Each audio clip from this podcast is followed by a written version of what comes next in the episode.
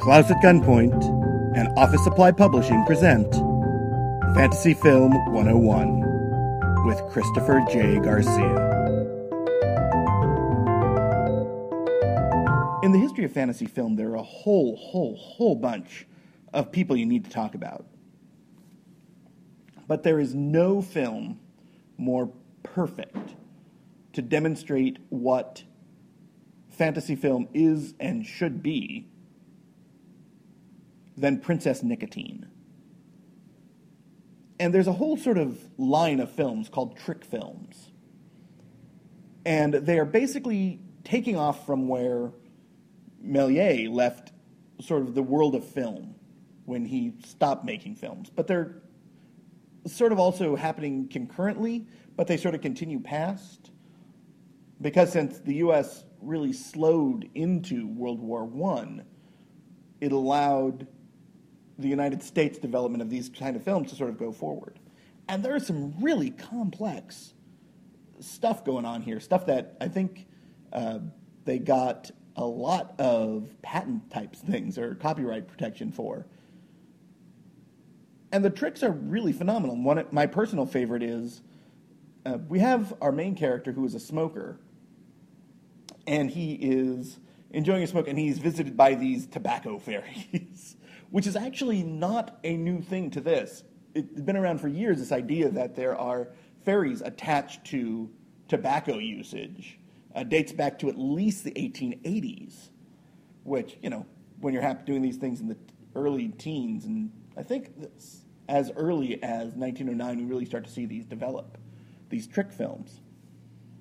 And of course, they're made by some of the real, the real masters, including J. Stuart Blackton, who I consider to be one of the most unsung American American filmmakers. Uh, I really consider him to be the American Méliès.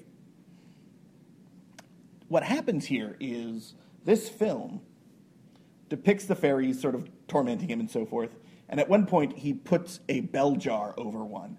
This must have been amazing because to make that happen, you had to do a split screen with a mirror uh, bouncing the image of this dancer who is farther away, and then you had to precisely have them drop, was a really complex set of effects.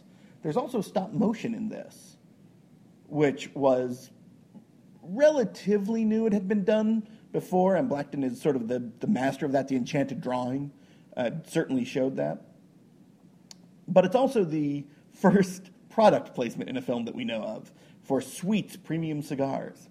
Uh, this is a wonderful film, and it's an effects masterpiece. Does it hold up when compared to something like a Trip to the Moon? Yes, I believe it does. And I'll tell you why.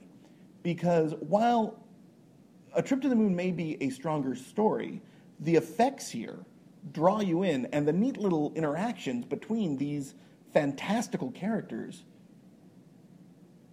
are not just film effects, they're storytelling. And they move past the effects. Certainly, Méliès does that with any number of his films, but A Trip to the Moon is this great idea. But the problem with it, and for a lot of these early films, is that it is overwhelming you with set, with concept. And it's not bringing you into this fantastic world so much, it's bringing you into this sort of set piece. And maybe it's just that Princess Nicotine feels a little more dynamic, and the, the nicotine fairies are just a blast. This is an amazingly strong film that really speaks to the power of effects to heighten your delve into the world of fantasy. And when you look at some of the other fantastic films of this period that sort of get considered as trick films, uh, Hot Dog Factory is one that I can think of. The Thieving Hand is another. You sort of see where these things come from.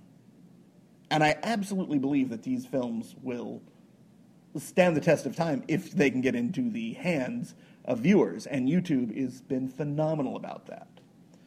So give this one a watch. I'm including the link, of course, to the YouTube video and a couple of other things as well. And I, I think that the next one we're going to do is going to be another one of our bouncing forth, and it's going to be a look at two magical realism films of the early 2000s.